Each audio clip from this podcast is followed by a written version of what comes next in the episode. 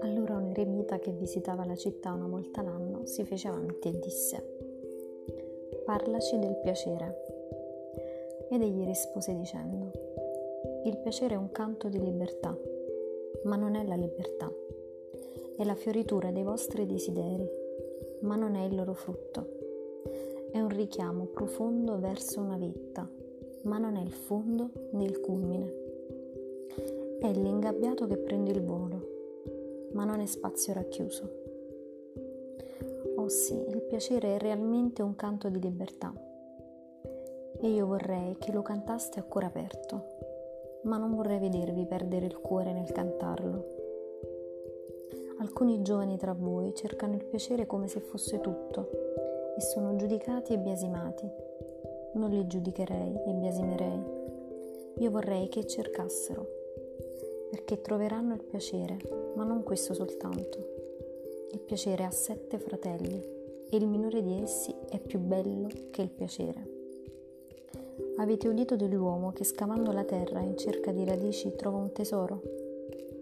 E alcuni anziani ricordano i piaceri con rimorso come errori commessi in stato di ubriachezza. Ma il rimorso offusca la mente, non la purga.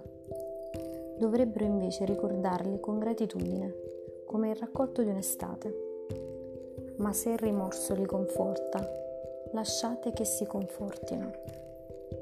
E poi ci sono coloro che non sono né giovani per cercare né vecchi per rammentare e temendo di cercare e rammentare fuggono tutti i piaceri per non trascurare e offendere lo spirito.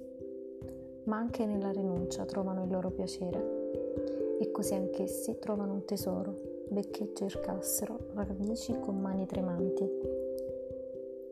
Ma ditemi, chi può offendere lo spirito?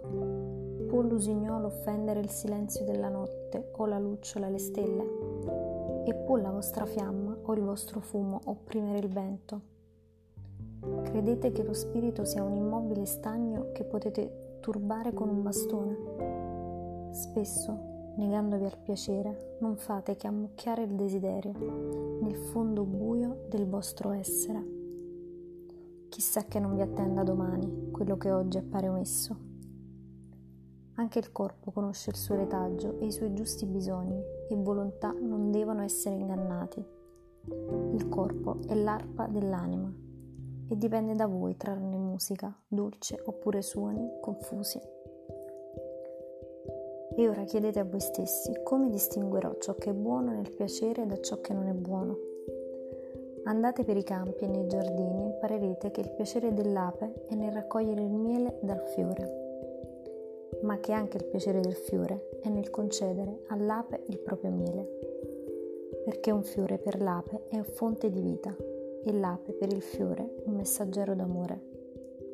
E a tutti e due, ape e fiore, dare e ricevere piacere è un bisogno e un'estasi. Popolo di Orfalese, siate nei vostri piaceri come i fiori e le api.